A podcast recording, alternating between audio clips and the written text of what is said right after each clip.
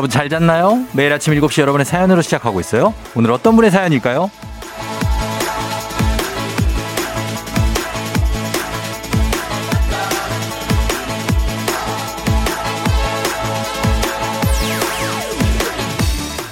1887님, 6살 딸이 태권도장에 좋아하는 오빠가 있는데 요즘 안 나온대요. 너무 속상해 하면서 엄마는 그 오빠 전화번호 알아? 라고 묻네요. 그 오빠 어디 간 거니? 우리 딸이 애태가 기다리고 있으니까 얼른 태권도장으로 돌아와줘.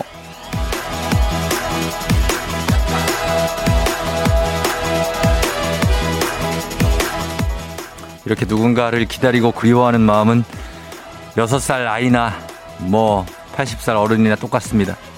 어쩌면 지금 이 순간에도 누군가는 애타게 우리의 연락을 기다리고 있을 수 있어요. 그렇죠? 그런 의미에서 주말권에 접어든 3월 24일 수요일 하루의 시작은 그립고 보고 싶은 사람의 연락을 기다리기보단 먼저 해보는 건 어떨까요? 당신의 morning 파트너 조우종의 FM 대행진입니다. 3월 24일 수요일 KBS Cool FM 조우종의 FM 대행진 오늘 첫 곡 Fitz and Tantrums의 HandClap으로 시작했습니다. 여러분 잘 잤나요? 예, 오늘 오늘이 무슨 요일이죠? 수요일 수요일이구나. 아 이번 주 좀 힘들죠? 예, 이번 주 유난히 힘듭니다. 이번 주 날씨가 사람이 날씨에 생각보다 많이 좌우되거든요, 건강이. 그래서 좀 너무나도 일교차가 심하기 때문에 공기도 별로 안 좋고 그래서 여러분 건강 잘 신경 쓰세요. 음. 오늘 오프닝의 주인공은 1887님인데, 어, 이 6살 딸이 오빠를 봤자 뭐 7살이 같지 뭐, 어. 조금 더 자세한 정보를 좀 줘보세요. 6살 딸이 다니는 태권도 학원, 어, 대강의 위치. 저희가 자세하게는 좀 그렇고. 그리고 아니면 그 오빠의 태권도 띠 색깔. 아유, 이런 게 무슨 상관이 있겠어? 우리가 뭐 알, 아냐고 이렇게 하면은 찾을 수가 없지, 우리가 이거를. 예. 그 오빠가 제 발로 그 태권도 학원 근처를 다시 예, 출몰하 는 수밖에 없습니다. 그러면 될 것 같아요. 예, 주식회사 홍진경에서 더 만두 보내드릴 테니까 저희한테 답장 주세요. 예, 대충 어떻게 생겼는지는 좀 얘기해주고. 어, 김현정 씨가, 아, 저 좋다고 하원길에 절 기다리던 오빠 동생들 지금은 다 어디 있니? 크크크. 예전에 한 인기 하셨나 봐요. 어, 막 기다려요. 왜 기다리지? 선물 갖고 기다리나? 어, 최윤미 씨, 우리 아들인가? 지금 코로나 때문에 태권도장 안 가고 있는데 우리 애가 한 인물 해서요. 예. 진짜 객관적으로 잘생겼다는 거죠? 음, 알겠습니다. 이거 우리가 사진을 봐야 아유, 애들은 또 잘, 잘, 잘생겨. K81050373님. 중학교 때 엄청 좋아하던 밴드부 오빠들은 잘들 사나 문득 궁금해지네요. 어, 오빠들 따라다녔어요. 김홍규 씨, 우리 딸에게도 제발 오빠 좀 생겼으면 좋겠어요. 오빠가 없으니 저녁마다 아빠를 찾네요. 유유유. 아, 이제 딸이 다 커서 아빠, 아빠 이러면 귀찮아요? 홍규 씨? 저는 딸이 아빠 그러면 너무 좋은데. 음. 딸이 아빠를 많이 찾죠. 아무튼, 예, 이런 추억들을 되새겨 보면서 우리가 이 친구의 여섯 살 딸의 어떤 그 첫사랑, 예, 이루어질 수 있을지 지켜보면서 오늘 아침 시작합니다. 오늘 아침에도 오픈했습니다. 50원의 행복 코인 운세방. 오늘은 어떤 하루가 될지 궁금한 분들 문자로 운세 말머리만 달아서 보내주시면 되겠습니다. 그리고 애기야 풀자 퀴즈 신청 받습니다. 초중고 퀴즈 단문 50원 장문 100원에 문자 샵 8910 문자로만 신청하실 수 있으니까요. 여러분 지금부터 신청하시면 되겠습니다. 다들 잘 있죠? 예, 박우희 씨 생일 축하합니다. 예, 박우희 씨를 비롯한 오늘 생일 맞으신 분들 다들 축하하고 선물 좀 드리면서 이성훈 씨 어머니 성미순 씨도 저희가 새 식구로 들어오셨다고 하는데 반갑게 맞도록 하겠습니다. 새로 들어오신 분들도 다들 반갑습니다. 문자 좀 보내주시고요. 오늘 날씨부터 알아보도록 하겠습니다. 자, 기상청 연결합니다. 최영우 씨 전해주세요.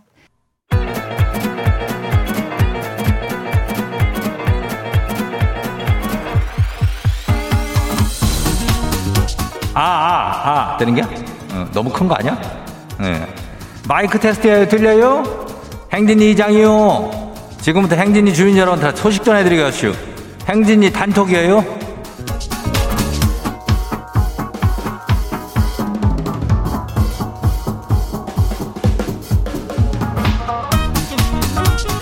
어디 보자. 행진이 단톡 소식. 다들 들었슈? 못 들었슈? 오늘 이슈시오. 행진이 소식이란 뭐든 다 소개해요. 알죠?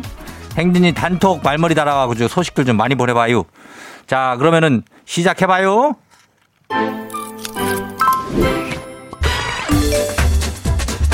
첫 번째 거시기부터 봐요.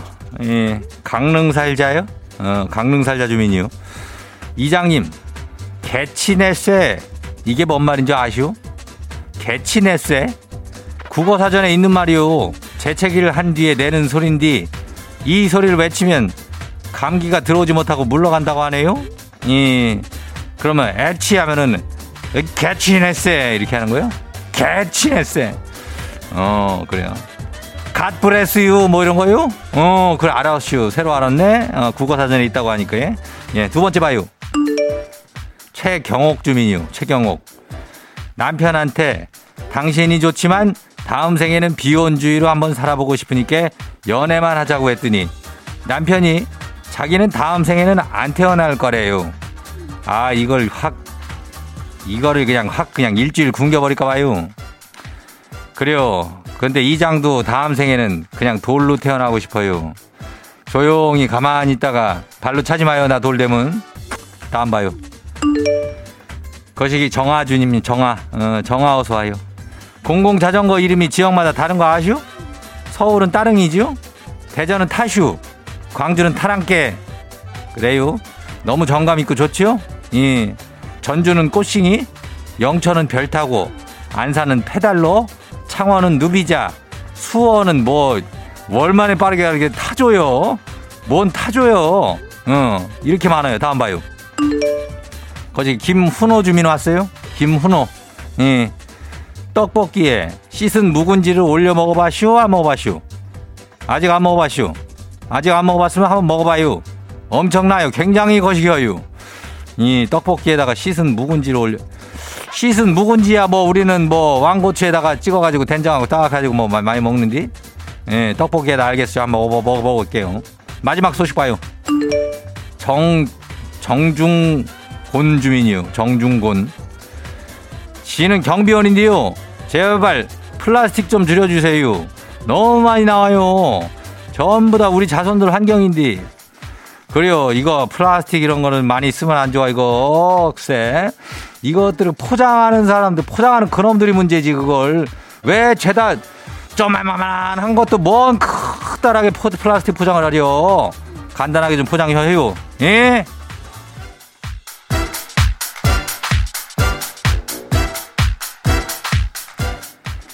오늘 행진진 단톡 소개된 주민들 잘, 잘 들어요. 오늘은 건강한 오리를 만나다 다양 오리에서 오리 스테이크 세트 거시기한 놈으로 하다 집에다 바로 놔줘요. 예, 기다려보고. 그건 그렇고 오늘 행진이 가족들은 공공자전거 그거 따릉이 한번 그거 타봐요. 다들 뭐 타, 타슈도 있고 뭐 타랑께 타조는 뭐요? 타조? 그렇게 빠르다는 얘기요? 예, 꼬싱이 뭐라도 좋으니까 한번 타요. 예. 싱싱 타면서 스트레스도 풀고 뭐 운동도 하고 그러고 되니까 아니 잠깐만 뭐 분야 잠깐만요. 분야 회장이 뭐라고요? 서울에서 온 막내 딸이 박정 박정선이 예. 갸를 뒤에 태우고 가라고? 내, 내 자전거? 이거 오래된 건지? 왜? 아, 글쎄, 그, 그때 그 경운기 바퀴 펑크낸 그 처자 아니요? 아이고, 나는 됐어. 어, 그, 딴 데 태워. 바퀴 터지면 분, 분야 회장님 책임질 거요? 멋지지 않요, 그죠? 그러면 안 돼요. 어, 내 돌아다녀야 되니까.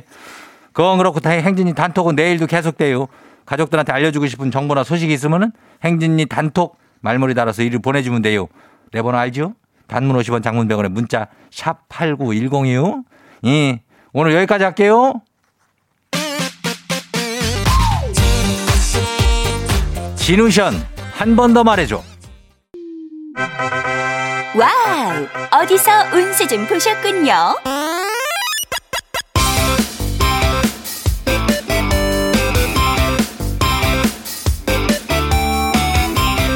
오늘 어떤 하루가 될지 노래로 알아봅니다. 단돈 50원의 행복 코인 운세방.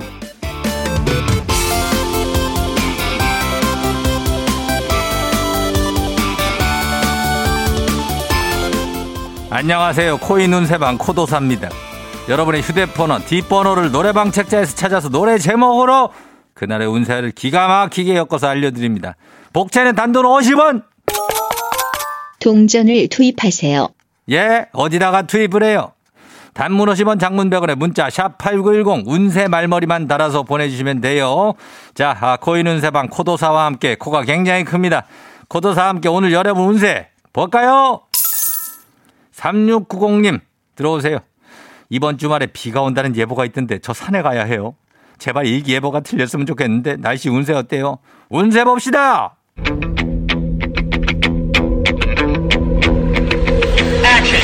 바늘끝처럼 날카롭던 너의 목소리 세상 끝처럼 차가웠던 그때 빗소리 후두두 내 맘에 버블 시스터즈의 후두두둑이 들어왔어요.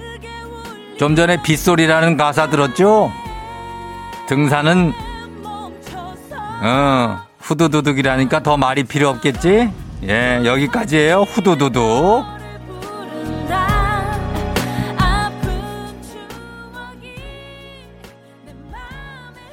다음 운세 노래방. 자, 노래 운세 주인공 들어와요. 자, 5086님이시죠? 오늘 건강검진 받는다고 하는데. 자, 오늘 건강검진 결과 궁금해요? 자, 결과 봅시다. 어떻게 나올까요?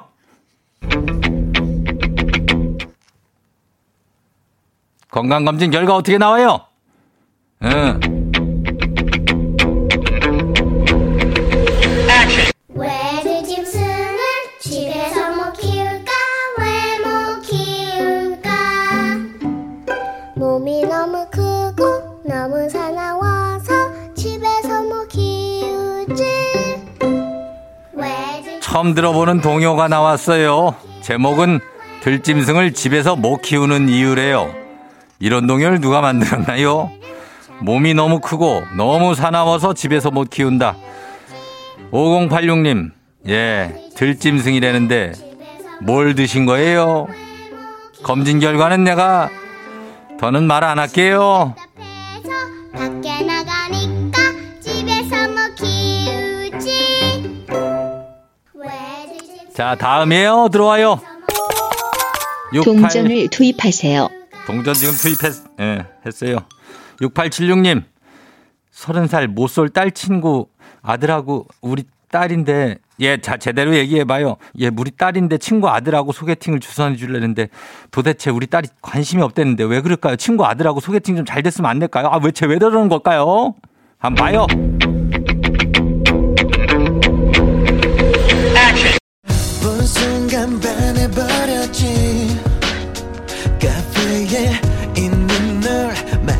마주친 순간 멍해졌지 내 친구들에게 본 순간 반해버렸지. 에? 멍해졌지. 그러면 소개팅 이거 성공인데 왜 안 하려고 그러는 거야? 제목이 신화의 아는 남자야. 아는 남자라 싫대. 엄친아라 싫대. 그러나 엄마 걱정 너무 하지 마요. 본 순간 반해버렸다니까 지들이 알아서 뭐 어떻게 하든지 하겠지. 걱정하지 마시고 소개팅 주소는 하지 않는 걸로 해주시면 되겠습니다.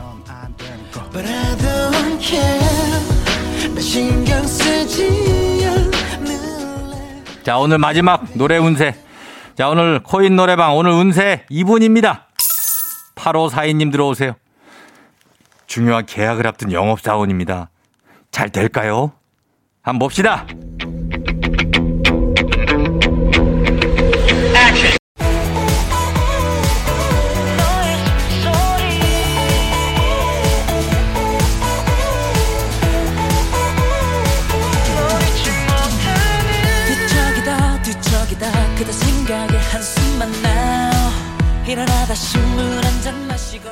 뒤척이다, 뒤척이다. 그대 생각에 한숨만 나요. 계약서를 많이 뒤척뒤척 하네. 이 계약서를. 어, 제국의 아이들의 제아의 숨소리. 그러나 거래처 사장님의 숨소리는 잊지 못한다고 해요. 뒤척이다가 계약서를 못 찾는 느낌이에요. 계약서 잘 챙겨가요. 아이고, 실망하지 마요. 다음 영업도 있으니까. 다음 영업은 성공을 기원해요. 화이팅!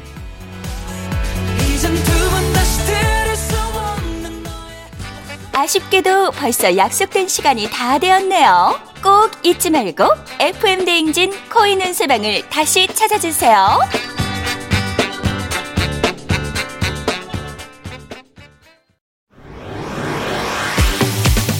FM 대행진에서 드리는 선물입니다. 당신의 일상을 새롭게 신일전자에서 hand blender IT 전문기업 알리오 코리아에서 알리오 시계 무선 충전기 70년 전통 독일 명품 브랜드 스트라틱에서 여행용 캐리어. TV박스 전문업체 우노큐브에서 안드로이드 10 Homatics Box Q 주식회사 한독에서 쉽고 빠른 혈당 측정기 바로젠. 건강한 단백질 오롯밀에서 오롯밀 시니어 단백질 쉐이크. 프리미엄 스킨케어 바이리뮤에서 부활초 앰플. 일동 코스메틱 브랜드 퍼스트랩에서 미백 기능성 프로바이오틱 마스크팩 행복한 간식 마술 떡볶이에서 온라인 상품권. 문서 서식 사이트 예스폼에서 문서 서식 이용권. 헤어기기 전문 브랜드 JMW에서 전문가용 헤어 드라이어. 대한민국 면도기 도르코에서 면도기 세트. medical skincare 브랜드 DMS에서 코르테 화장품 세트. 갈배사이다로 속 시원하게 음료. 온 가족이 즐거운 웅진 플레이 도시에서 워터파크 and 온천 스파 이용권 첼로 사진 예술원에서 가족 사진 촬영권. 천연 화장품 봉프레에서 모바일 상품 교환권. 한총물 전문 그룹 기프코 기프코에서 텀블러 세트. 하루 72초 투자 헤어맥스에서 탈모 치료기기. 아름다운 비주얼 아비주에서 뷰티 상품권. 지그넉 순간 지그넉 비피더스에서 식후 유산균. 의사가 만든 베개 시가드 닥터필로에서 3중 구조 베개 브랜드 컨텐츠 기업 유닉스 글로벌에서 아놀드 파마 우산. 한식의 새로운 품격 사홍원에서 제품 교환권. 자연과 과학의 만남 뷰인스에서 all-in-one facial cleanser. 건강한 기업 오트리 푸드빌리지에서 재미랩 젤리 스틱. 향기로 전하는 마음 코코도르에서 디퓨저. 쫀득하게 씹고 풀자 바카스마 젤리 신맛. 유기농 생리대의 기준 오드리선에서 유기농 생리대 후끈후끈 마사지 효과 박찬호 크림과 메디핑 세트를 드립니다.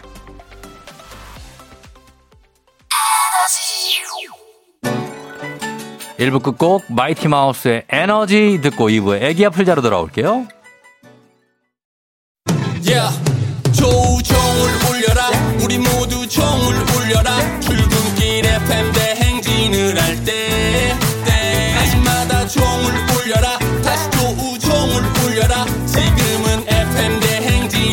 대행진을 할때 yeah.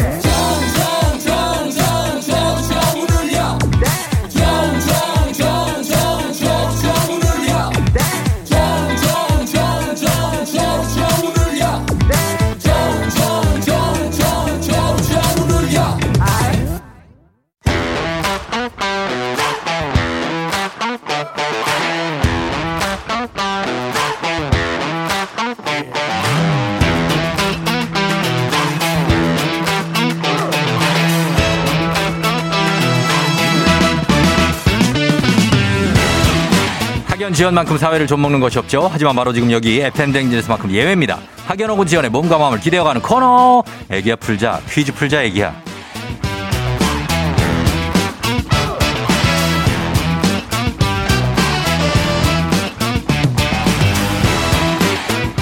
학연 지연의 숟가락 살짝 얹어보는 코너입니다. 애기야 풀자 동네 퀴즈. 올해 저 정관장 화이락이 여성들에게 면역력을 선물합니다. 학교에 명예를 걸고 도전하는 참가자, 이 참가자와 같은 학교 혹은 같은 동네에서 학교를 다녔다면 바로 응원의 문자 보내주시면 됩니다. 저희가 추첨을 통해서 선물 드려요. 자, 오늘은 4749님 연결합니다. 39살 방사선사입니다. 퀴즈 듣기만 하다가 신청해 봅니다.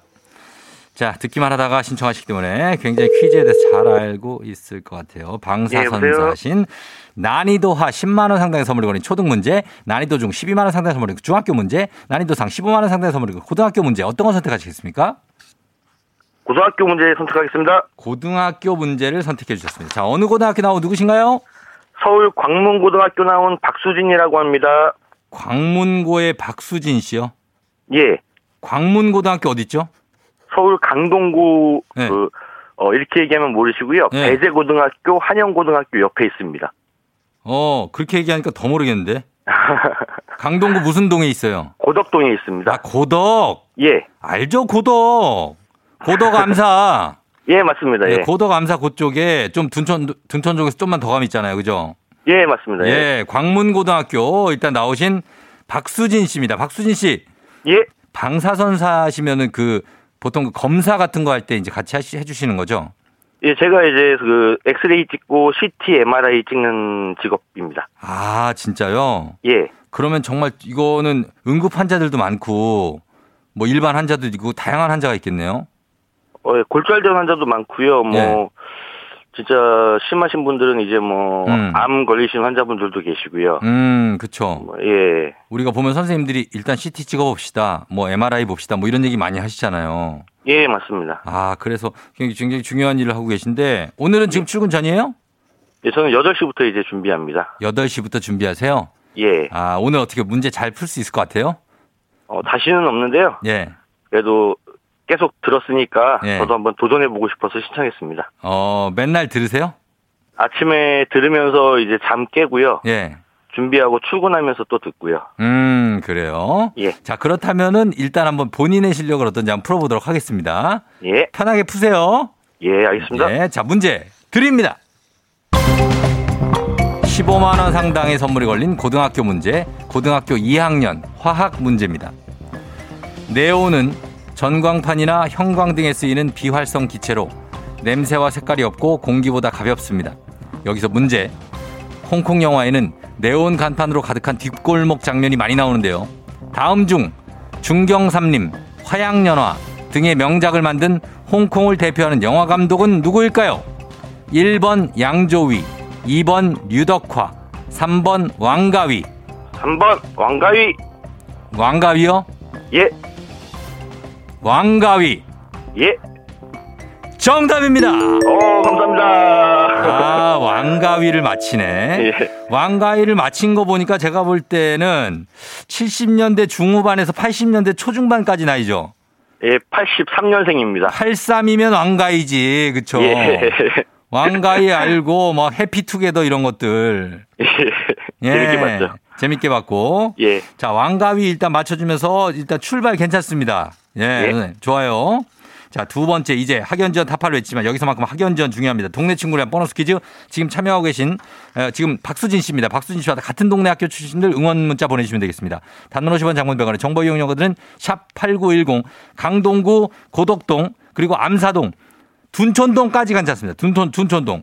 광문고등학교니까. 그리고 배제 한영고등학교 그 근처라고 하니까 다 들어오시면 됩니다. 예, 저희가, 어, 박수진 씨가 이 문제 맞춰 주시면 획득한 기본 선물과 함께 15만 원 상당의 가족 사진 촬영권 얹어 드리고요. 그리고 응원해 주신 동네 출신 청취자분들께 모바일 커피 쿠폰 보내 드리도록 하겠습니다. 자, 이제 준비됐습니까? 예, 준비됐습니다. 자, 그러면 한번 쫙 이 문제 엑스레이 한번 쏴 보세요. 문제 보이나요? 보여요? 아, 아, 보입니다, 보입니다. 보여요? 보입니다. 예, 보입니다. 어, 또 어느 쪽 문제일 것 같아요? 이게 어느 쪽 분야예요? 아, 이거 스포츠 분야인데요, 스포츠 아, 분야? 스포츠예요? 예, 답이 몇 글자예요, 답이? 어, 두 글자입니다. 야, 일단은 절반은 맞췄어요. 문제 한번 내볼게요. 예, 문제 갑니다. 고등학교 2학년 스포츠가 아닌 세계지리 문제입니다. 이곳은 이스라엘과 요르단에 걸쳐 있는 호수로 고도가 낮아 물이 빠져나가는 곳이 없는데요. 그 결과 염분이 너무 높아져서 생물이 살지 못하게 됐다고 합니다. 물 위에 떠서 책을 읽을 수도 있는 이곳은 어디일까요? 주관식입니다. 예? 사회, 사예요? 예, 뭘 사해? 5회, 3회는 아닌 것 같고, 사회입니다. 아, 사해요? 예, 사해. 사회. 사해. 정답입니다. 어, 감사합니다. 예. 아, 우리 박수진 씨 축하드립니다. 아, 예, 고맙습니다. 두 문제를 완벽하게 소화해내는 우리 박수진 씨. 역시 매일 들은 보람이 있네요. 예, 그렇네요. 예, 오늘 문제 수준 어떻습니까? 매일 들은 분 입장에서. 아, 좀 쉬웠던 것 같은데요. 아, 오늘 좀 쉽다. 예. 야, 내일 푸는 분이 고생 많이 하시겠네. 저희 또 바로 또 어렵게 좀 가거든요. 어. 알겠습니다. 사해 그리고 왕가위 맞춰주셨는데 저희가 가족 사진 촬영권까지 얹어서 선물 드릴게요. 예, 고맙습니다. 예, 수진 씨는 지금 결혼했어요? 아니, 안 했습니다. 야, 그러면은 예. 어떻게 지내요? 예? 아, 부모님 모시고 살고 있습니다. 아, 진짜? 부모님이 저를 모시고 사는 건지 모르겠지만. 아, 근데 되게 착한 아들이다. 부모님하고 같이 살아요? 예, 그렇습니다. 어, 독립할 생각이 전혀 없고. 아니, 독립 한번 해봤는데요. 예. 아이, 혼자는 못 살겠더라고요. 그러면은 어떻게 할 거예요? 그 비혼주의에 어떻게 아니면 결혼을 할 거예요? 너무 하고 싶습니다. 너무 하고 싶어요? 예. 공개 프로포즈 하면 가는 거죠, 이럴 때. 박수진 씨, 아, 예. 방사선사의 안정적인 직업에 지금 나이 뭐 30대 주- 후반에 뭐 지금 다 좋아요, 지금 뭐. 예, 네. 한번 갈까요? 예, 가겠습니다. 자, 출발! 아, 많은 여성 여러분들 중에 제 짝은 있을 거라고 생각합니다. 어, 몸만 오십시오. 제가 행복하게 해드리겠습니다. 사랑합니다. 누구든지 모르겠지만. 뭘 벌써 사랑을 해? 일단 사랑합니다. 예, 너무 금방 사랑에 빠지면 안 돼요. 예. 예, 그리고 몸만 오라고 하지 마요. 그 말 믿고 예. 갔다가 나중에 뭔 소리를 들으려고. 예? 알겠습니다. 우리 박수진 씨, 어, 좋은 사람 만나시길 바라면서, 예. 예, 광문고등학교에서 응원 많이 왔으니까, 예. 오늘도 에너지 받아서 출근 잘 하시길 바랄게요. 아예 너무 감사합니다. 예, 그래요. 어, 근무 잘 하시고 또 문자 보내주세요. 예, 고맙습니다. 네. 예. 자, 광문고등학교 출신의 박수진 씨, 예, 의료 현장에서 일하실 텐데 오늘도 고생을 많이 해주시기 바랍니다. 1205님, 선배님, 광문고 후배입니다. 파이팅! 1781님, 저희 남편도 방사선사인데 괜히 반갑네요. 파이팅 하세요. 크크크 하셨습니다. 그리고 5608님은 01년 졸업생입니다. 빠른 83이면 제가 아는 박수진일 것 같은데 화이팅 하셨고요. 이거 안다 그러는 게 진짜, 진짜 아는 걸까? 6385님, 이야, 드디어 광문이 나오네요. 광문, 배제, 한영, 상일 등등등. 혹시 농구 좋아하세요? 83년생이면 고덕 근린공원에서 농구하다 봤을 수도 있는데, 양지공원, 제우스 오락실 다 아시죠? 너무 반갑네요. 파이팅. 아, 갑자기 too much talk 등장. 어, 양지공원, 제우스 오락실 우리가 다 알아야 되는 거예요. 오락실은 제우스지, 사실. 신수양 씨, 서울 서부 35세 어때요? 이게 뭐야? 서부 어 서울 서부 면허 시험장 아니죠? 예, 서부 서부라면 목동, 양천, 어 염창 뭐 이쪽인데 35세 어떠냐고 신수양 씨가 공개 또 구원을 해 오셨는데 일단은 이런 거 저희가 특기화돼 있는 거 아시죠? 특성화돼 있는 거 좀만 기다려 보시기 바랍니다. 자 그러면서 바로 다음 문제로 넘어갑니다. 카레와 향신료의 명가 한국 SB식품에서 쇼핑몰 상품권과 함께하는 FM댕진 가족 중에서 뭐야? 함께하는 FM댕진 가족 중에서 5세에서 9세까지 어린이라면 누구나 참여 가능한 5959 노래 퀴즈입니다. 오늘은 6세, 6살 차빈 어린이가 5959 노래 퀴즈를 불러줬습니다. 차빈 어린이 노래를 듣고 노래 제목 보내주시면 되겠습니다. 10분 추첨해서 쇼핑몰 상품권 드릴게요. 짧은 건 50원, 긴 건 100원, 문자 샵 8910 무료인 콩으로 보내주시면 됩니다. 차빈아! 안녕하세요. 노빼 노빼 지끈지끈 거요. 많은 학생 가끔 제동하나 음, 와보니 음, 와보지 음, 있다면 옛다 눈물 왜 싸늘하다. 아기한테 밑에서 한 장, 정마담은 위에서 한 장, 그리고 나 한 장. 아, 나 이거 모르겠는데. 어우, 차빈이 목소리 굉장히 귀여워가지고 그거 그냥 듣다 보니까 쑥 지나가 버렸네. 자, 아, 엄청 귀엽습니다. 자, 그런데 힌트를 좀 줘야지 이거 뭐 포인트라도 좀 줘야지. 여러분, 이거 제목 보내주셔야 되거든요. 다시 한번 이번이 마지막 기회예요. 긴장하고 들어보세요. 차빈아.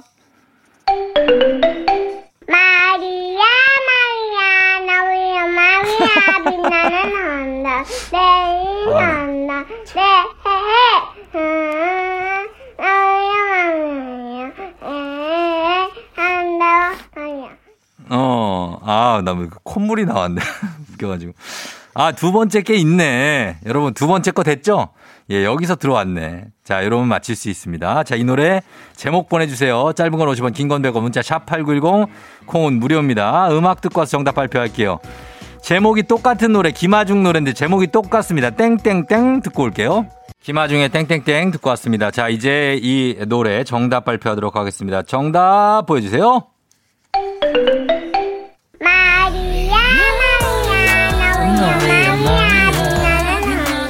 너는 이거를 이렇게 부르면은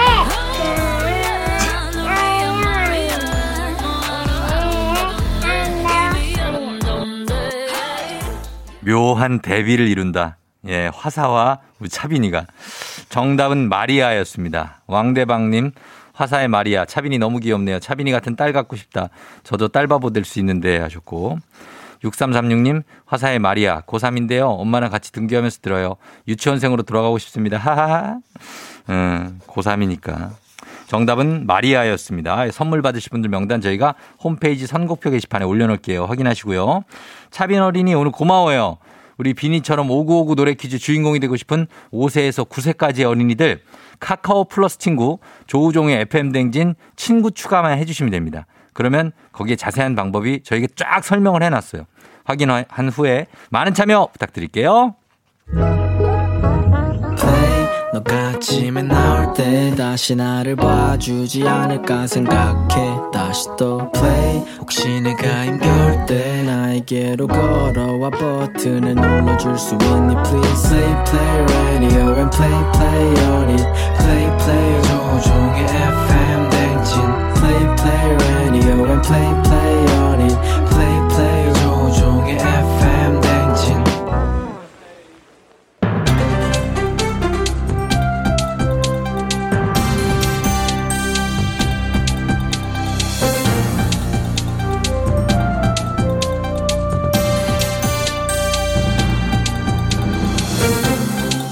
안윤상의 빅마우스 저는 손석회입니다. 영화 타짜의 명대사 기억하시는지요? 고니가 아기를 상대로 밑장 빼기를 사용하다 들키는 척 페이크를 걸어 역으로 판을 뒤집는 타이밍에 나온 대사. 동작 그만 밑장 빼기냐? 이런 밑장 빼기도 문제지만 밑장 넣기도 문제지요. 안녕들아오. 나 하얼빈에서 온 장첸이다. 야야, 또 판 벌어졌니? 응? 예. 누가 밑장 넣기 하다 걸렸다니? 그래, 이번 판 얼마짜리니? 그게 저 판이 벌어지긴 했는데 이 판이 그 판인지 모르겠네요. 지금 문제가 되는 판은 수산물 저울치기 판인데요. 수산물 무게를 속여서 가격을 부풀려 파는 거지요. 야, 저울치기 그거 아직도 하니? 이젠 소비자도 알 만큼 다 알아서 속지 않지 않니? 예, 계속해서 새로운 수법이 등장한다지요. 저울치기, 저울을 속인다는 큰 틀은 변하지 않았는데요. 예전엔 바구니의 무게를 800g에서 200g으로 속이는 귀여운 정도였는데 요즘은 다르지요. 저울치기 수법의 현장으로 한번 가보시지요. 야야, 너 킹크랩 한 마리 무게 재라 하지 않았니? 응? 예, 지금 재고 있는 거지요. 큐, 킹크랩 한 마리 재라니까 바구니에 무슨 물이 한강수로 담겼니? 너 지금 물도 파니? 이거 팔 거이니? 물 무게가 킹크랩 무게보다 더 나가지 않겠니? 아이쿠야, 이거 들켰지요? 그렇다면 다음 수업, 수법으로 넘어가지요? 혼자야. 가만, 너 장이수 아니니? 근데 여기서 왜 내 킹크랩 바구니에 벽돌 깔고 그러니? 한 장도 아니고 벽돌 두 장. 어디 킹크랩 집진이니? 응? 아니죠. 오늘 새로 오는 알바생이지요. 아직 뭘 잘 몰라서 이런 거지요. 내가 하지 말라니까네. 내 괜찮다고 하지 말라고 하지 않았습니까? 어째 그래 말합니까? 야, 너 그러면서 왜 바구니를 부르니? 누르고 있니? 어? 누르지 마라. 온몸에 힘을 줘 그렇게 누르면 이 티난다, 야. 사장님, 내 안 할랍니다. 이 사람은 안 속아 넘어간다. 이렇게 저울치기 하다 니네 목치기 당한다. 알겠어? 영역 정산 못하고 가게 문 닫는 수 있는 거 모르니? 예, 마지막으로 경고하자면 예. 저울치기 다시 한번 하면 나 너희 집 앞에 도끼 들고 찾아간다. 알겠니? 네.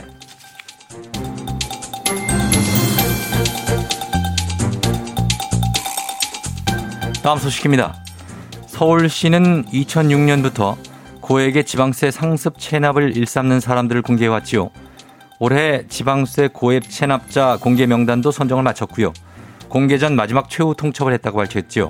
안녕하십니까. 묻지도 따지도 않는 이순대입니다. 그만. 그런데 이거 하나는 좀 물어봐야겠구만. 아니 아직도 저 고액 체납자 명단을 공개 안 하고 뭐 하는 게야?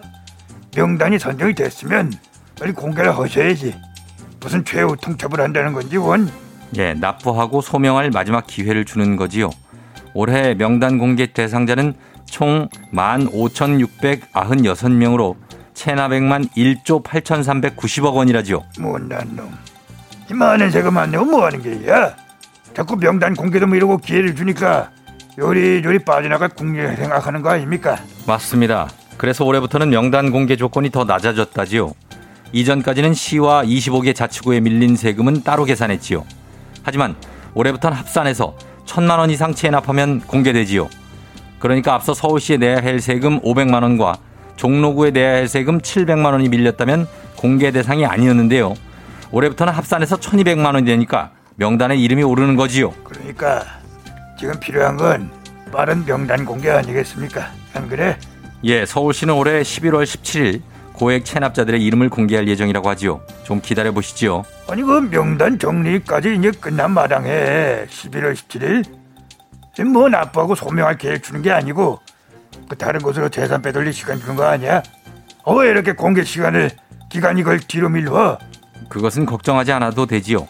세금을 안 내려고 허위 계약을 하거나 재산을 은닉하는 행위는 3년 이하의 징역이나 3천만 원 이하의 벌금에 처해진다고 하지요. 가만 3천?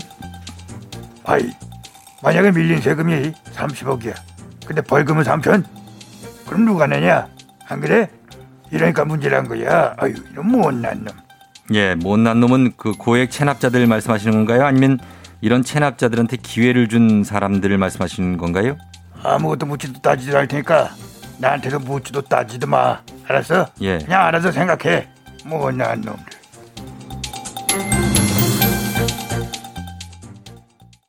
FM댕진 함께하고 있습니다. 1887님 문자 답장 왔습니다. 쫑디, 어, oh my god. 어제도 그 오빠 태권도 안 나왔다고 우리 딸 엄청 우울했거든요. 유유. 너무나 감사해요. 하트 4개. 오늘 오프닝 출석 체크 성공입니다.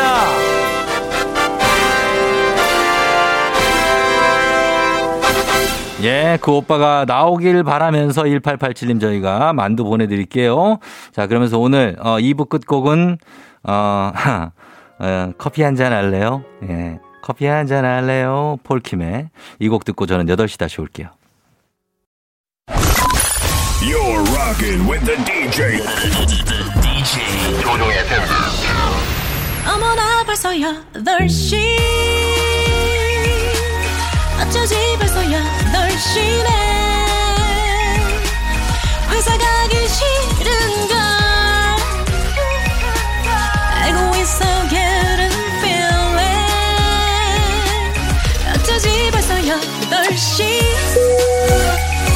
승객 여러분의 팬데믹 기장 조우종입니다. 안전에 완전을 더하다 티웨이 항공과 함께하는 벌써 8시요. 오늘은 영국 스코틀랜드, 스코틀랜드로 떠납니다. 아, 즐거운 비행하시면서 지금 수요일 아침 상황 기장에게 바로 알려주시기 바랍니다. 바로 바로 바로 알려주시기 바랍니다. 단문 50원 장문병원의 정보 이용료들은 문자 샵 8910입니다. 콩은 무료예요. 자 그럼 비행기 이륙합니다. Let's get it!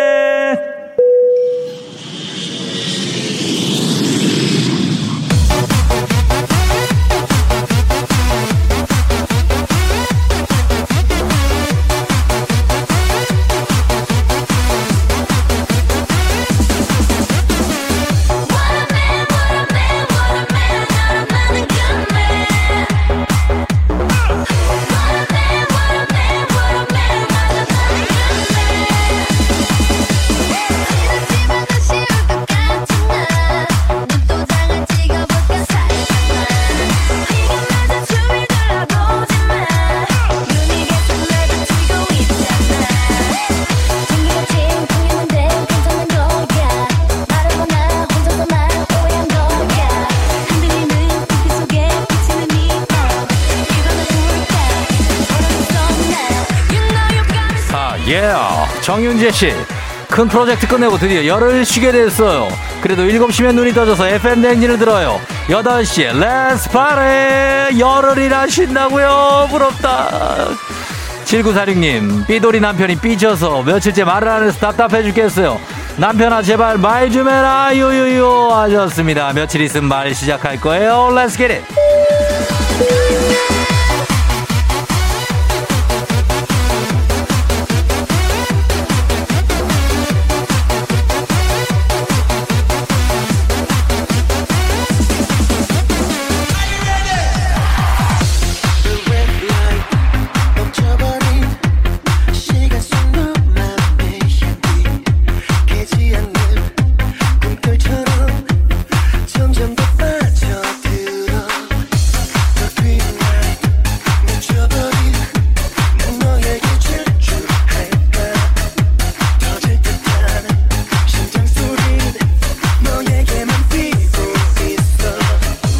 예, 예, 예, 예, 예. 0324님, 쫑디 오늘 신화 데뷔 23주년이에요. 한 직장에서 23년 그동안 고생했지만 정년은 없다. 신화는 꺾이지 않아. 오늘도 신화 창조에서 들어왔습니다. K79863937님, 고양시 광역버스 1200번, 고양시 광역버스 1200번 버스 타고 가는 중인데요. 제 옆자리 남자분이 콩으로 사연을 올리고 있어요. 아는 척 할까요? 옆자리라면 아는 척 해야죠. 친하게 지내세요. 그만.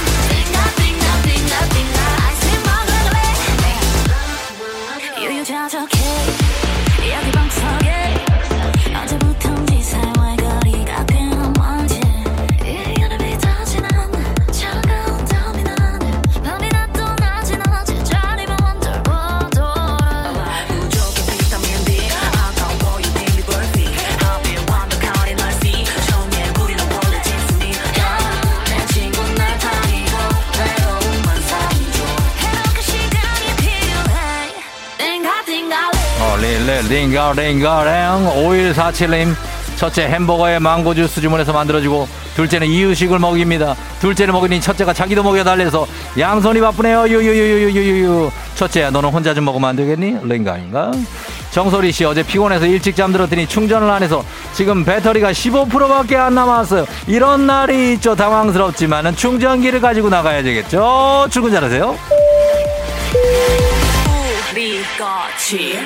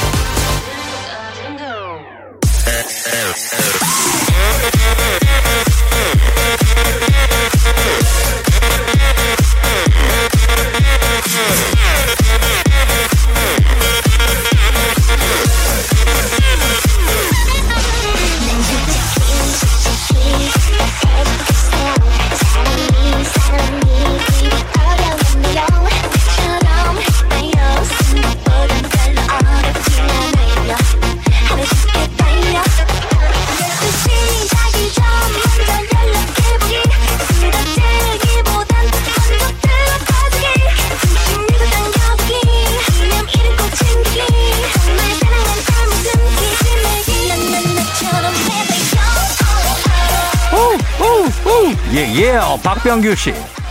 드론 실기 시험 보려고 새벽에 일어나 이제 시험장을 도착했어요. 한 번에 합격하자. 드론 실기 잘 보시고요. 서윤아 씨. 쫑디 오늘 수상 스포츠하러 한강 입수하는 거 어떻게 생각하세요? 하하하. 추위 따윈 아무것도 아니지 않나요? 하하. 저는 아직도 내복을 입고 있어요. 그만, 그만.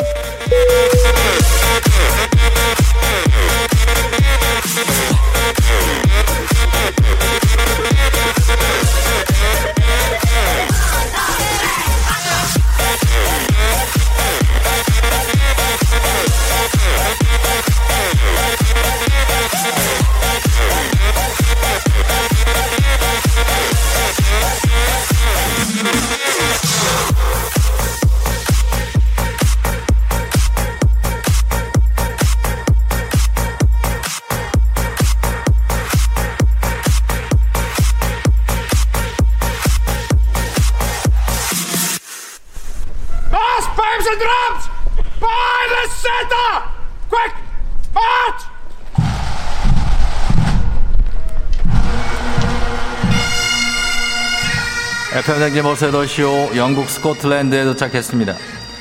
아, 브레마라는 작은 마을에서 열리는 백파이프 밴드 퍼레이드부터 구경하시죠. 지금 들리는 이 소리가 백파이프 소리입니다. 백파이프. 공기주머니 모양으로 생긴 스코틀랜드의 관악기. 악기도 특이하게 생겼는데 이 악기 부는 이 남자분들이 굉장합니다.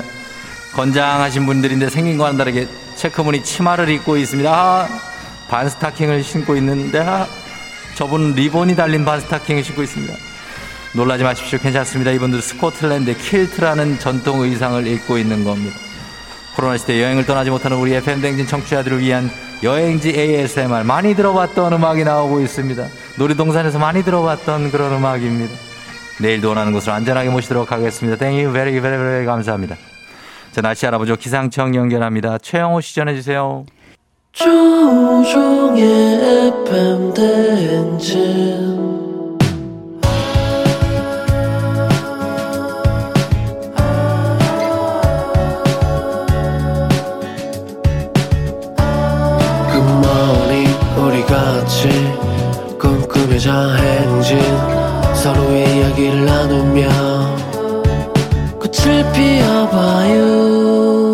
조종의 FM 대행진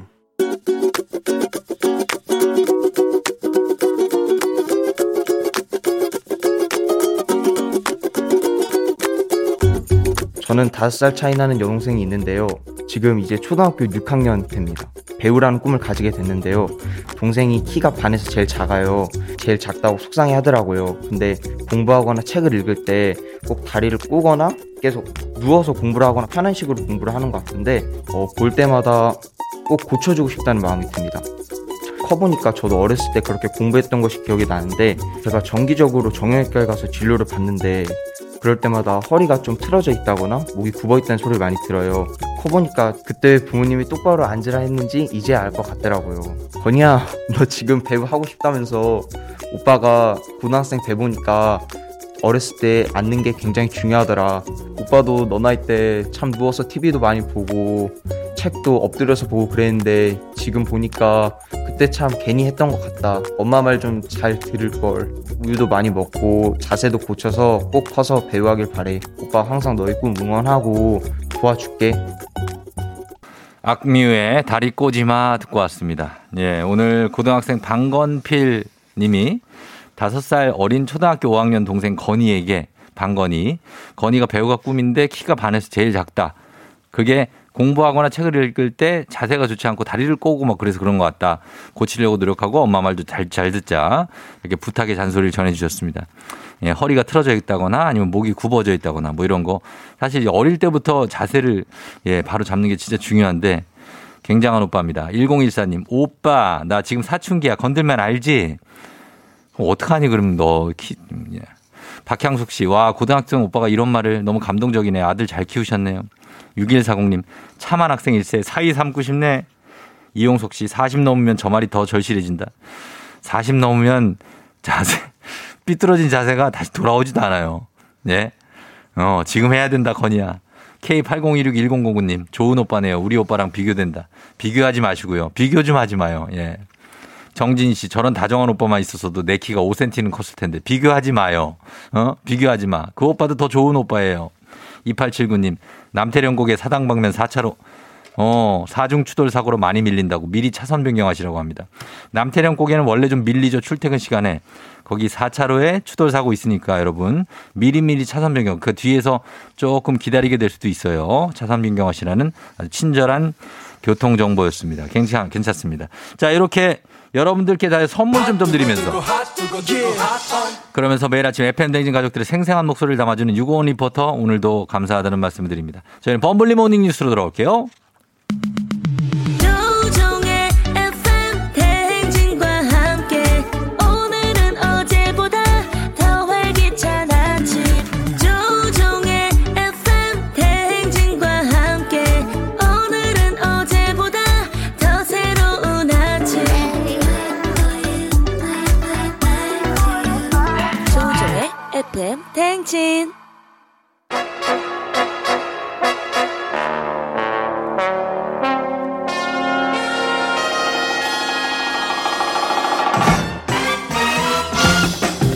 범블리 morning 뉴스 뉴스 5분 컷은 절대 안 되는 KBS 김준범 블리 기자와 함께합니다.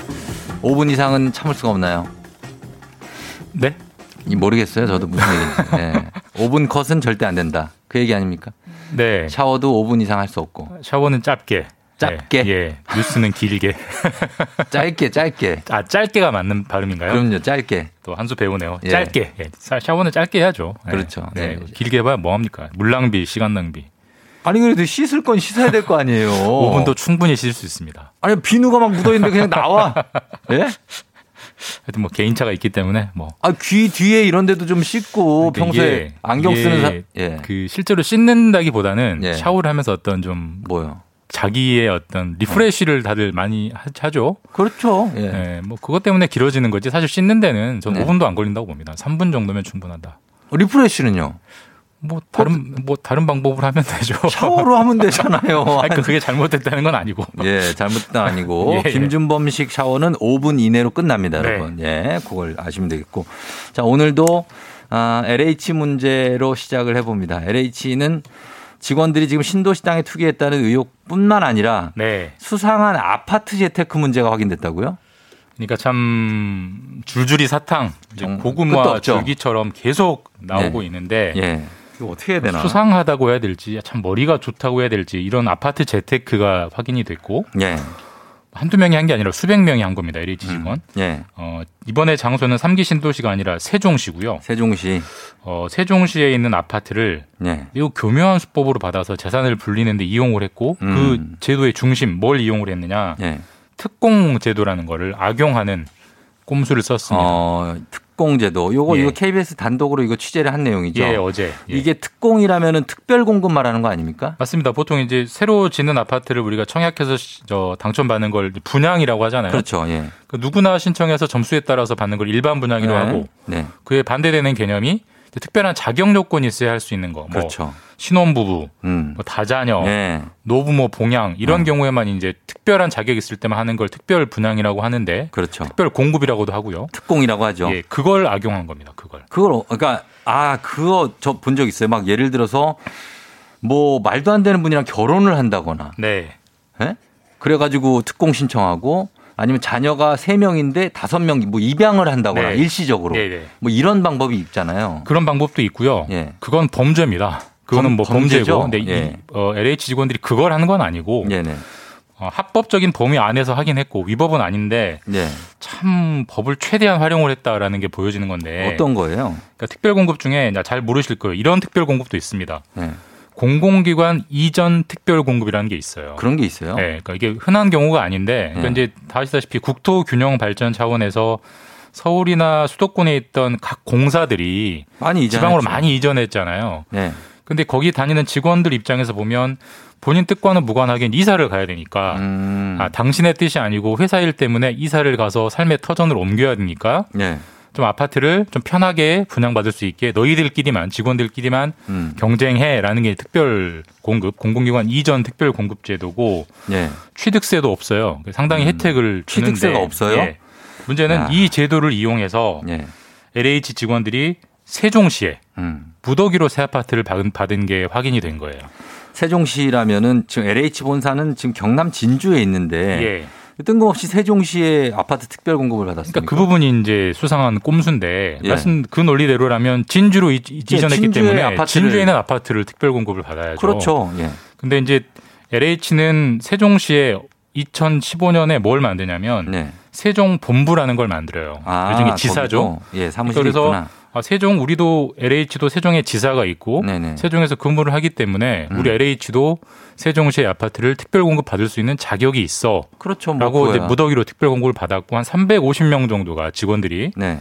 너도 나도 받은 겁니다. 근데 이제 최근 2, 3년 동안 가, 다 알다시피 세종시가 전국에서 아파트 값이 제일 많이 올랐죠. 가장 많이 오른 곳이고 평균적으로 보면은 그때 삼- 분양 당시에는 30평대가 한 3억 원 3억, 정도 예. 했는데 지금은 지금 9억 정도 하지 거의 않나요? 10억 원 정도 가깝습니다. 그렇죠. 예. 그 차익 계산해 보면 엄청난 차익을 350명의 직원들이 누리는 거죠. 아니 이분들이 진주에 근무한 분들이 아니고 세종에 만약에 본부에 근무한 분들이면 뭐 이해가 돼요. 맞습니다. 뭐 그렇게 네. 할수 있는데 그 그거가 뭐가 문제냐? 세종 그 LH 직원들 입장에서는 이게 문제가 됩니까?라고 반문할 수도 있잖아요. 그러니까 세종에 있는 아파트를 특별 공급해준 취지가 뭘까요? 그러니까 세종시에 당신이 LH 본부에서 근무를 하게 네. 되니까 그렇죠. 여기서 살면서 일하고 네. 대신 좀 지분 좀 편하게 받아서 살아 이 취지거든요. 그렇죠. 그럼 350명이 세종시에 실제로 살았느냐? 실제로 산 사람은 30명밖에 안 되고요. 안 살았어요? 나머지는 다 분양만 받고 떠났어요. 보통 이제 분양을 하고 아파트를 짓는데 짧게는 2, 3년, 뭐 4, 5년이 그렇죠, 걸리잖아요. 그렇죠. 예. 그러니까 분양받을 청약할 때만 딱 세종시에 살고 다 네. 진주 본사나 예. 그다음에 다른 지역으로 떠나서 그 이 특별 공급을 한 취지가 전혀 무색해져 버린 거죠. 예. 대신 그 재산 차익은 음. 전부 다 LH 직원들이 받게 된 거고 물론 이게 위법은 아닙니다. 예. 당시에 법을 잘 활용한 거고 음. LH 직원들이 이제 주택 개발 분야에 워낙 전문가들이 많기 때문에 예. 그런 전문성을 잘 활용한 게 아닌가 예. 좀 답답하고 어떻게 보면 분통이 터지는 대목이기도 하고 뭐 그렇습니다. 야, 정말 이게 그, 그 지역에서 이제 일하거나 뭐 주거를 하는 것도 아닌데 아파트 특별 공급을 해줬는데 금방 거기 실제 거주한 직원은 30명밖에 안 되고 나머지 300 몇 명은 다시 진주나 뭐 다른 곳으로 갔다는 거 아니에요? 아파트 분양권만 가- 받고서. 그러니까 예. 사실 이게 특별 공급이라는 게 그래서 제도가 네. 바뀌었어요. 이런 식으로 떠나면 안 된다. 그렇죠. 반드시 거기 의무적으로 살아야 된다. 네네. 그래서 떠나면 분양권을 회수한다. 이렇게 제도가 바뀌었는데 근데요. 문제는 바뀐 건 올해부터 바뀐 거고 아, 그이 전이에요. 분양은 대부분 2019년 전에 일어난 거거든요. 당시에는 음. 그런 제한 규정이 없었기 때문에 예. 그런 구멍들을 잘 활용한 거죠. 그래요. 이게 사실 뭐 법치 국가니까 이 법에 따라서 그걸 하는 건 좋은데 네. 사실 이 공사 직원들이 너무나 이 도덕적으로는 전혀 무장이 되어 있지 않은 느낌이에요. 그러니까 다시 말씀드리지만 위법은 아닌데 예. 근데 우리가 법이 위법이 아니라고 모든 일을 다 해도 되는 건 아니잖아요. 그렇죠. 더군다나 이런 공공기관 직원들이 예. 집단적으로 도덕적인 회의 아파트 재테크 기법들을 서로 내부에서 활용을 한 거죠. 예. 그래서 LH 지금 이분들에 대한 특별 검사, 특별 특검법은 지금 진행 상황은 어디까지 되어 그러니까 있습니까? 일단 뭐 말씀드렸지만 여야가 특검하기로는 합의를 했죠. 네. 그래서 이제 특검법을 만드는 일을 시작을 하고 어제 처음으로 여야가 이제 특검법 만드는 문제로 실무 접촉 협상을 했는데 네. 제가 말씀드렸듯이 결국 악마는 디테일에 있고 강론 때문에 많이 싸울 거다. 예, 예. 어제 회의 결과를 보면 합의까지는 참 갈 길이 멀겠다라는 게 확인을 시켜줬습니다. 음, 아, 이게 생각보다도 너무나 많이 광범위하게 네. 아, 퍼져 있어서 이걸 언제 다 해결하게 될지 좀 가늠이 안 됩니다. 여야 입장이 어떻게 다 다릅니까? 그러니까 이제 서로 그 정치적인 득실 계산을 하면서 거기에 자기들 주장을 반영을 하는 건데 네. 일단 특검의 수사 기간에 대해서 입장 차이가 너무 큽니다. 어떻게 돼요? 야당은 수사를 1년 동안 하자라고 어. 주장하고 있고 예. 여당은 한 세 달 정도만 하자. 아, 빨리 마무리하자. 예, 뭐왜 그런지 이유는 단순 명확해요. 사실 네. LH 사건은 야당에겐 호재고 그렇죠. 여당에겐 악재이기 때문에 호재인 예. 쪽에서는 길게 끌고 가고 싶어 하고 예. 악재인 쪽에서는 짧게 끊고 싶은 거고 음. 그다음에 수사 대상도 야당은 나오는 건 다 하자. 음. 모든 걸 다 하자라는 거고 네. 여당은 그렇게 되면 나라가 어떻게 돌아가겠느냐. 3기 신도시에 일단 집중을 하자. 이렇게 좀 제한적이고 예. 특검 후보도 여당은 변호사 협회 그러니까 중립적인 기관에서 추천을 받자라고 음. 하고 있고 야당은 안 된다. 야당이 추천을 해야 된다. 이런 식으로 현격한 입장 차이를 보이고 있기 때문에 예. 특검 법이 과연 합의가 제때 될지 굉장히 좀 의문스러운 상황입니다. 음, 예. 참. 그좀 답답하네요. 그죠? 네. 예, 예, 그런 상황입니다. 자, 국제뉴스 하나 보겠습니다. 미중 갈등이 지금 전선이 더 확대되면서 한쪽에는 미국, EU, 그리고 다른 쪽에는 중국과 러시아, 이, 이렇게 나라들의 갈등으로 확대되고 있죠? 이 코로나처럼 계속 작년부터 말씀드리는 게 미국과 중국의 싸움인데 네, 네. 점점 전선이 확대되고 점입 가경이 되고 있어요. 음. 예전에 우리가 시- 냉전 시대를 살았잖아요. 그랬죠. 전 세계가 미국 편, 예. 소련 편 이렇게 나눠서 양분됐었는데 그게 맞아요. 사라졌다가 다시 그때로 돌아가는 분위기입니다. 그래서 미국, 중국이네요. 맞습니다. 미국 편, 중국 편. 예. 너는 어느 나라 편이냐 이렇게 이제 묻는 거고. 예. 지난주에 미국이랑 중국 외교부 외무부 장관이 네네. 이제 바이든 행정부가 바뀌었으니까 상견례를 했어요. 네. 근데 그때 한마디로 난리통이 났습니다. 보통 왜요? 이제 외교관들은 네. 말을 굉장히 점잖게 그럼요. 완곡하게 하거든요. 예를 들어서 하죠. 예. 나는 너 싫어도 이렇게 절대 그렇게 말하지 않고 네. 참 유감입니다. 뭐 이런 식으로 음. 멋지게 예. 표현하는데 어제 그때는 그런 수사 다 걷어내고 어. 한판 제대로 붙었습니다. 그래서 그 관련 기사도 많은데 그런 게 이제 최근에 분위기를 보여주는 거고 예. 또 이번 주에 무슨 일이 있었냐면 미국이 이번엔 EU까지 끌어들여서 네. 중국을 제재를 하고 났어요. 중국 음. 관료들을. 그랬더니 중국이 또 니네가 뭔데 우리를 때려. 또 EU를 제재하고 나섰고 음. 그랬더니 러시아가 중국 편을 들고 있고 네. 그랬더니 캐나다가 또 미국 편을 들고 있고 이런 식으로 지금 확전 점입 가경이 계속 확산되고 있습니다. 아, 전 세계가 참 소용돌이에 빠져 있습니다. 여기까지 듣겠습니다. KBS 김준범 분리 기자와 함께 했습니다. 예, 내일 뵙겠습니다. 네.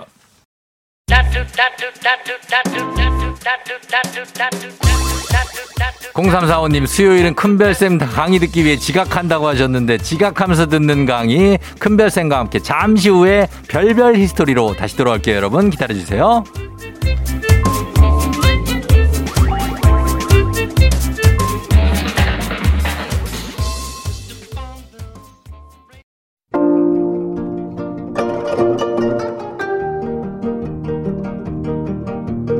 별별 history를 모르거든 역사에 대해 논하지 말라 재미있는 역사 이야기 별별 history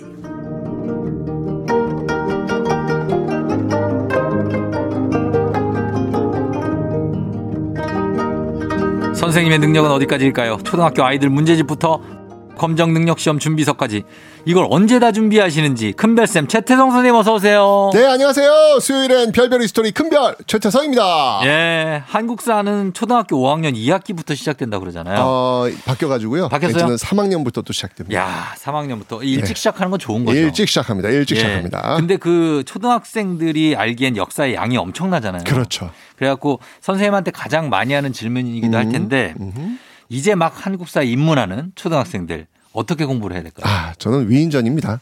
위인전. 위인전이 최고입니다. 맞아, 저도 위인전으로 시작했어요. 그럼요. 이게 재밌잖아요. 그러니까 네. 한 사람의 스토리를 통해 가지고 가는 거기 때문에 좀 딱딱하지 않고요. 음. 예, 그냥 사람들의 이야기라서 재밌으니까 네. 위인전으로부터 먼저 역사를 시작하시라라는 이야기 좀 드리고 싶습니다. 아, 그러면 보통 강감찬이죠. 네. 자, 이순신이 아니고 저는 강감찬부터 갔던 것 같아요. 연개소문 강감찬. 그런 아니 왜냐면 네. 이게 그 위인들 자 이렇게 쭉 이렇게 나열을 했을 때 원래 기억니은 디걸로 수- 이렇게 어, 나오거든요. 맞아요. 강감찬이 항상 위쪽에 권율. 맞아요. 그분들이 주로 나 김구 선생님. 맞아요. 이게 앞쪽에 있어. 예. 그렇게 시작하면 가나다 순으로 위인전 위주로 맞습니다. 네. 시작하시면 될 것 같습니다. 기억나시는구나 그래서. 어, 네. 6, 예, 6002님이 비슷한 맥락의 질문인데 아내가 한국사 공부를 열심히 하고 있습니다. 며칠 안 남은 기간 기본서를 보는 게 나을까요? 기출 문제를 회독하는 게 좋을까요? 시험 보기 일주일 전까지는 무조건 개념이고요. 네. 일주일 남았다 할 땐 무조건 기출입니다. 어, 네, 기출에 답이 있습니다. 기출에 네. 아, 일주일 동안은 이제 기출 문제를 그렇죠, 쭉 그렇죠. 보시면서 그렇죠, 그렇죠. 예, 준비하시면 되겠습니다. 그렇습니다. 자, 오늘도 퀴즈를 한번 시작해 볼까요? 네, 오늘도 퀴즈를 시작하겠습니다. 자, 숙종의 부인이었습니다. 어. 경종의 어머니이기도 합니다. 아. 이 사람은 누구일까요? 아, 오늘 조금 어려운데. 저 어렵죠? 네. 자, 들으시면 근데 금방 어? 이렇게 나오실 어, 거예요. 경종의 어머니. 1번 장희빈, 네. 2번 빈센조. 빈, 뭐빵 터졌네. 빈.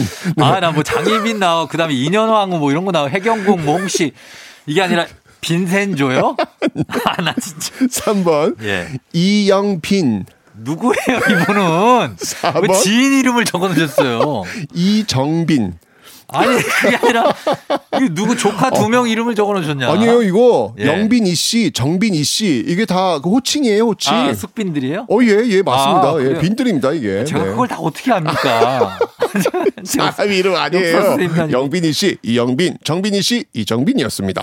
아. 그냥 그래요. 익숙한데 가시면 될 것 같아요. 익숙한데. 익숙한 빈센조는 남자 같은데. 빈센조. 빈, 빈. 예, 빈. 네. 예, 네. 빈으로 가겠습니다. 잠, 잠문 50원 장문병으로 드는 유료 문자 샵 8910 무료인 콩으로 정답 보내주세요. 저희가 10분께 추첨해서 선물 보내드립니다. 자, 그리고 방송 중에 사연 보내주신 분들 이제 한 분 추첨해서 2020년 올해의 책 필독서 역사의 쓸모 선생님이 직접 사인까지 해서 드리니까요. 사연도 많이 보내주시고요. 제가 저번 주에 고양이에게 그 은혜를 갚아주었던 조선 세조 이야기 드렸잖아요. 그렇죠. 그런데 진짜로 네. 조선 왕 중에 예.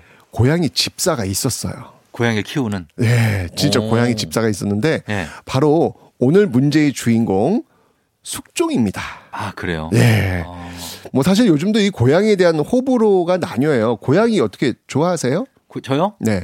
저는, 아, 글쎄 뭐라 그래야 될까요? 전 고양이보다 개를 좋아해요. 그 저도 사실은 고양이는 왠지 모르게 무서워요, 저는. 그리고 약간 고양이한테 좀 무시당하는 느낌. 아, 뭐 그러니까. 네. 약간 보면은 날 무시하고 있는데?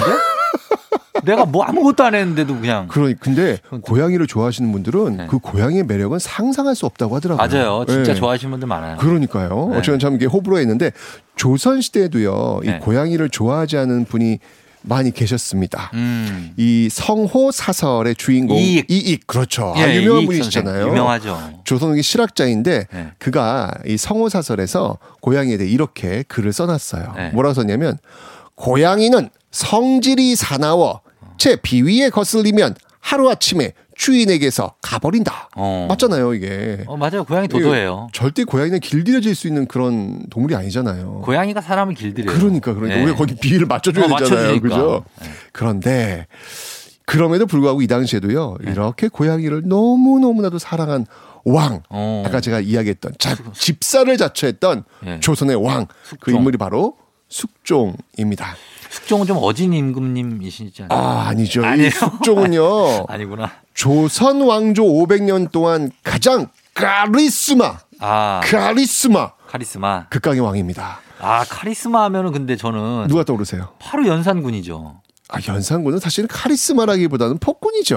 폭정이다? 예, 그건 폭정 폭군이기 때문에 아. 거기에 카리스마라는 단어를 좀 집어넣긴 좀 그렇고 알겠습니다. 그럼 누가 있을까요? 사실은 카리스마. 태종 이방원. 아, 태종 이방원. 아, 태종 이방원의 그 카리스마도 장난이 아닌데 네. 근데 이 태종 이방원도 아킬레스건이 있어요. 뭐예요? 뭐가 있냐면 첫째가 아니라는 거예요. 어, 방번, 방석 뭐 이 형제 있잖아요. 그러니까 아유, 왕자의 야. 난.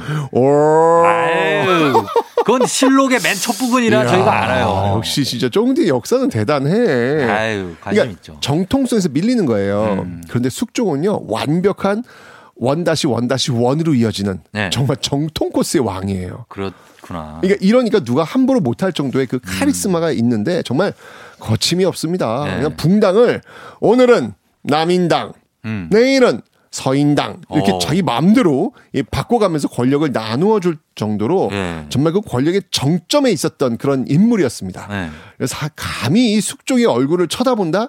아유, 이건 뭐 상상도 할 수 없는 그런 인물이 바로 이 숙종인데, 음. 네. 아, 근데 그가, 네. 그 카리스마의 그 왕이, 네.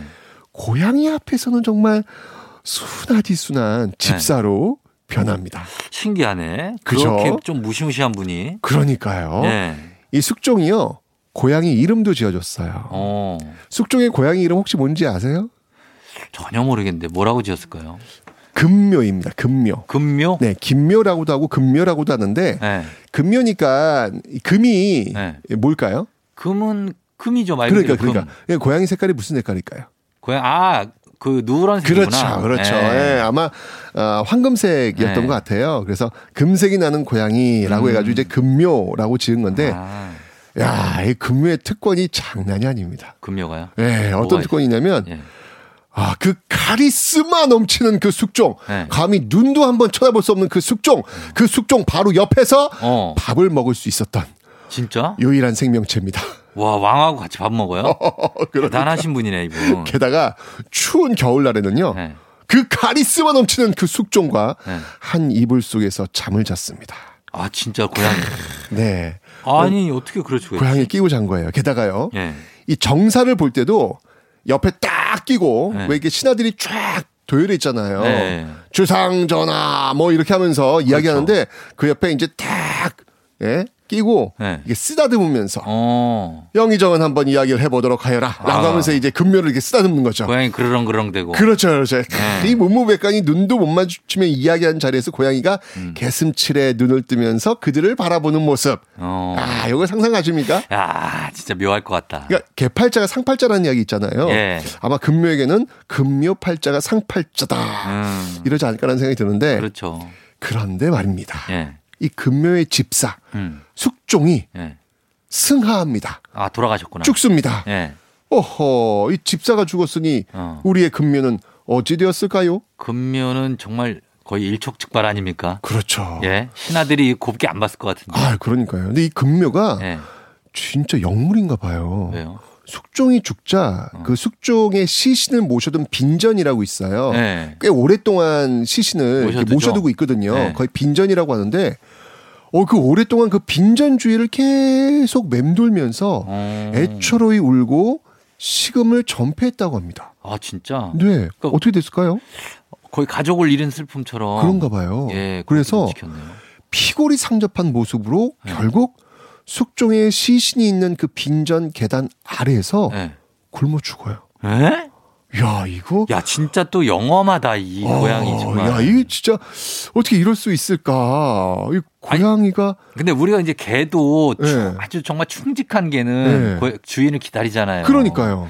고양이도 그러네요. 그러니까 저는 이개 이야기는 제가 이런 걸 많이 네. 들어봤는데 고양이 이야기는 못 사실 들어봤어요. 저도 이게 지금 처음이라서 네. 그러니까 주변 사람들도 완전히 감동을 한 거예요. 그렇죠. 그래가지고 이 금면은요 네. 비단 옷에 쌓여가지고 네. 숙종의 능 명릉이거든요. 네. 그 명릉 옆에 같이 묻어주었다고 합니다. 묻어줘야 되겠다, 진짜. 그러니까요. 아니 근데 네. 아, 진짜 이 고양이 집사 이 네. 숙종이 이렇게 금면을 사랑했는데 네. 아 근데 사실 숙종이 자기 부인 그러니까. 부인 좀 챙기지. 어, 내 말이. 내가 그 얘기를 하려고 그랬어. 사실 인현왕후 네. 쫓아낼 때도요. 네. 빨리 나가라고 그냥 아하. 버선발 그냥 그냥 그냥 내쫓아서 버선발 뻔 빨리 나가라 하고 그냥 어. 그냥 내쫓았어요. 그러니까. 게다가 또 다른 부인 장희빈. 장희빈은 뭐 사약을 사약. 먹으라고 해가지고 입을 벌려놓고 막 세사발을 막 부어놓고 어. 죽였잖아요. 그러게. 자기 부인들한테는 위래놓고. 고양이한테는 왜 그러지? 그러니까 고양이 요새 부인들한테도 좀 고양이에 대한 사랑처럼 좀 하지. 음. 하여튼 하여튼 고양이 이외의 그 사람들한테만큼은 정말 네. 어유 무서울 정도로 이 카리스마를 보여줬던 인물이 바로 네. 숙종이 아닐까라는 생각이 들면서 예. 부인한테 좀 잘해줘라라는 얘기를 좀 아, 아, 지- 돌아가신 숙종에게 전하는 편지입니까? 부인한테 잘해줘. 잘해줘라. 아, 맞습니다. 예. 그러니까 이게, 이게 가정에서도 보면 반려묘, 반려견들 예뻐하시면서 정작 가족한테 소홀한 분들이 있어요. 그, 그런 분들이 계신다고 하더라고요 보니까. 있어. 예. 그러면 안 되고. 같이 사랑을 물론 같이 그들도 나눠야죠. 가, 어, 가- 고양이 개도 가족이지만 아, 그럼요. 그보다 먼저 있던 가족. 아, 그럼 당연하죠. 맞습니다. 예. 자, 그러면 어, 저희는 음악 한 곡 듣고 와서 퀴즈 정답 발표하도록 하겠습니다. 선생님 퀴즈 한 번 더 알려주시죠. 네. 숙종의 부인이었죠. 경종의 어머니이기도 합니다. 이 사람은 누구일까요? 1번 장희빈, 2번 빈센조, 3번 이영빈, 4번 이정빈. 예, 이 중에 그냥 들어본 걸로 하시면 됩니다. 네. 예, 빈센조는 들어보는 봤는데 이게 어 이영빈, 이정빈은 처음 들어봐요. 저는. 알겠습니다. 자, 요걸로 여러분 정답 보내주시면 됩니다. 단문 50원, 장문 100원, 유료 문자 샵 #8910 무료인 콩으로 보내주세요. 10분께 추첨해서 선물 드릴게요. 저희는 체리 필터의 낭만 고양이 듣고 올게요. 체리 필터의 낭만 고양이 들었습니다. 자, 이제 어 노래 듣고 나서 이제 퀴즈 정답 발표할 시간인데 어, 선곡, 고양이로 선곡이 아주 좋네요. 아 고양이로 오늘은 가는 거죠. 아, 좋네요. 네. 지난주에 이어서. 좋습니다. 자, 오늘 내주신 퀴즈 정답 이제 발표합니다. 네, 정답은요. 숙종의 부인 바로 1번 장희빈이었습니다. 장희빈 사약을 마시고 돌아가신 그렇죠. 예, 장희빈이었습니다. 고양이 집사 숙종의 아내죠, 아내. 맞습니다. 예, 네. 경종의 어머니. 네. 자, 오늘자 선곡표에서 친필 서명책을 포함한 선물 받으실 분들 명단 확인해 주시고요. 저희가 올려놓을게요. 자, 선생님, 저희는 다음 주에 만나요. 고양이 집사 숙종. 빛과 소금, 샴푸의 요정. FM 댕진 이제 마칠 시간이 됐습니다. 저희는 끝곡으로 거미와 바비킴의 Love Recipe 전해드리면서 마무리할게요. 이현우 씨 방송도 많이 들어주시고요. 여러분 오늘도 골든벨 울리는 하루가 되시길 바랄게요.